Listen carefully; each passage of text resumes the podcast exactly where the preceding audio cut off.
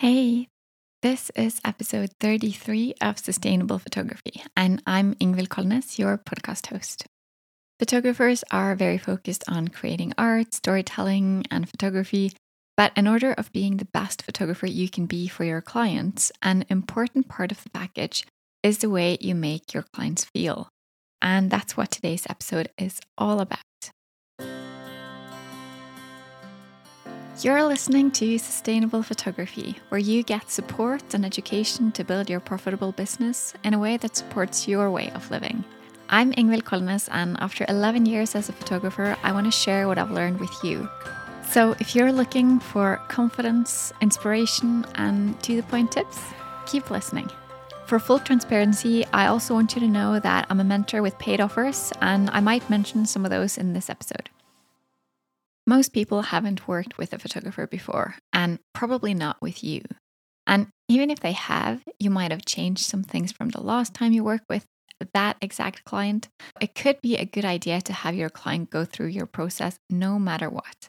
And that means to give them all the information they need, not only to get the photos they're expecting, but to have the best possible experience working with you as well. And a big part of this is you getting clear on your boundaries, your guidelines, and your process. I mean, do you work weekends, evenings, every weekday? Do you retouch your photos? Do you need three months to deliver the completed galleries? Do you only sell products and never digital files? You have to decide what's right for you, and then you have to tell your clients about it. Hopefully, wrapped in a way that shows how that benefits your client. When you tell your clients about how you work and what they get from you, they get reassured and they know what to expect. If you don't say anything, people might start questioning what you're doing, and even worse, they'll start feeling unsure and uncomfortable. Pretty much any piece of information that you have can be angled in a way that benefits your client. And honestly, most photographers kind of suck at this. Most photographers talk about their equipment and what they like and what they want. And please hear me when I say, just stop it. You're missing out on such a huge opportunity when you're not talking about your client and how what they get and what you do benefits them. Now, let's say that you reply to emails only Monday to Friday. You always want to have your weekends off. But you don't tell your clients that, like, I don't reply to you during weekends because I have that time off. You can either leave it as it is, like you'll get a reply within 48 hours, Monday to Friday, or you can add a sentence to say something like, to ensure that you get the thoughtful reply that you deserve, you'll get a reply within 48 hours from Monday to Friday. Instead of saying to your clients that you don't know how to use Photoshop, you can say something like, You're beautiful enough as it is, so you never have to worry about any manipulation happening with your images. So, first, you have to decide what's right for you. And then you can phrase it in a way that benefits the kind of client that you want to work with. If you do your thing and you stay true to that, you get to do so much more of that. And your neighbor photographer gets to do more of their thing. Because even though you might seem similar and like some of the same things and maybe edit in the same way or have the same style, you probably have different values and you probably have different views of things. So if you let that shine through, then everyone benefits. Now, I don't have the facts, and I don't think there is a right or a wrong in this. I'm just telling you what I believe and how I see things when it comes to running your photography business.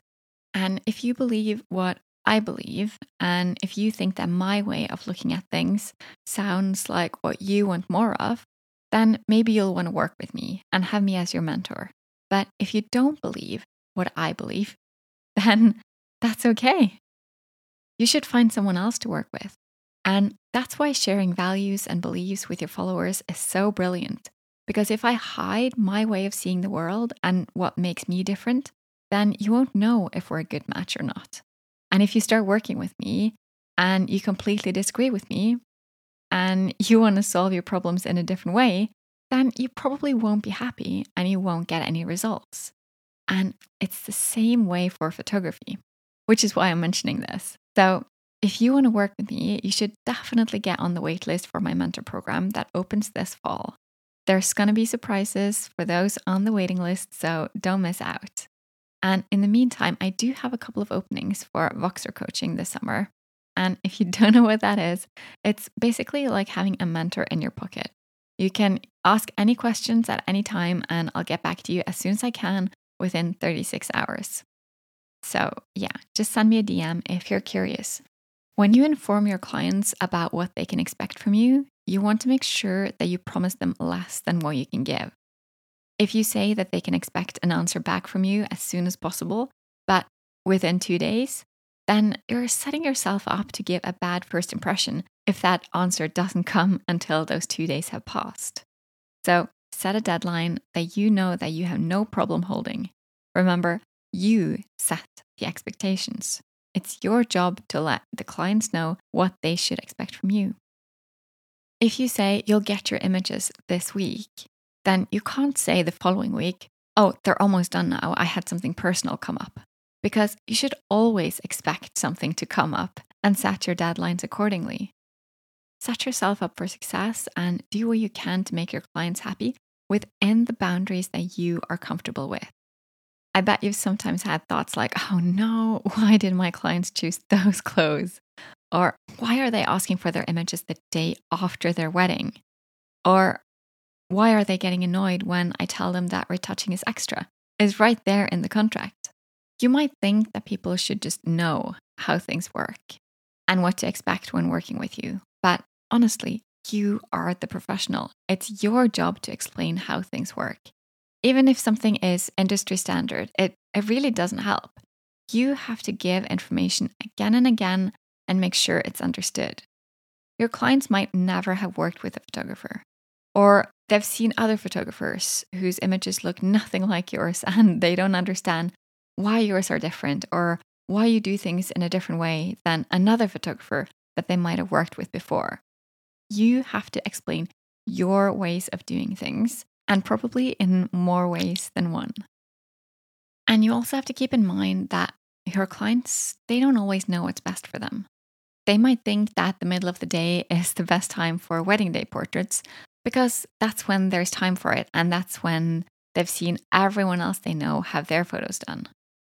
They might think that they want web files when you know that really they, of course, want wall prints. You have to use your expertise to educate your clients and your potential clients. That way, you come across as being the expert that they need but you also tell them what they need to believe in order of getting the best experience when working with you. If you normally ask your clients to show up in neutral clothing and you always photograph in nature, but you have clients insisting on showing up in bright colors and high heels that they can't walk on, they probably will be left with a less than ideal experience. They'll be uncomfortable during the shoot, and their images won't look anything like what they've seen before. And that's why it's not enough to say what you're all about. You have to be on the same page with your clients. You have to be prepared to, to say no if it's not a good match. Right then and there, it might feel like you're turning away money, but in the long run, you're really staying true to your brand and your values, and you'll get so much further. Of course, sometimes you're going to come across a client who hasn't heard a thing you're saying and they'll do something completely opposite and things will get messed up in one way or another. And sure, go complain to your friends. Uh, that's that's really important. Um, but don't complain to your clients when you have made a mistake because you will make mistakes. It's not enough to have information on your website or even in your contract. You have to explain and you have to make sure it's understood. That means repeating it many times and often in different ways. If written information isn't working, then bring it up in your conversations, make a video for them, refer to it in your questionnaire, have them confirm that they've understood it, and test your workflow and your information on non photographers.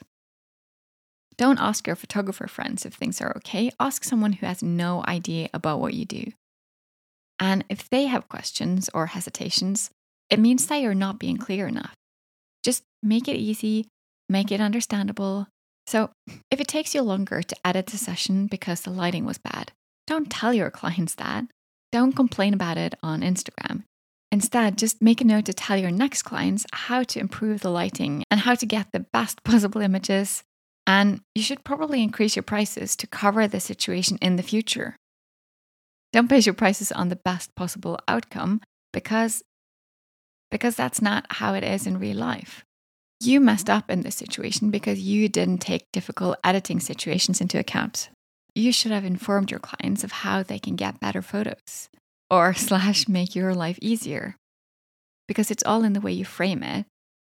And yeah, that's another example of this. You can either say, This is how you can get the best possible photos, or you can say, Do this to make my life easier. What do you think your clients are going to respond better to?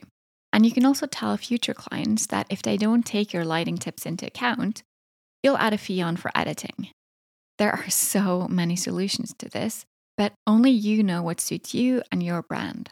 And that's why I always say that everything are pieces of the same puzzle, and you can't just do one thing better and then your business will be better. You, your brand, your pricing, your marketing, your workflow, it all ties together. I also want you to start taking notes from other businesses that you come across. How are they making you feel?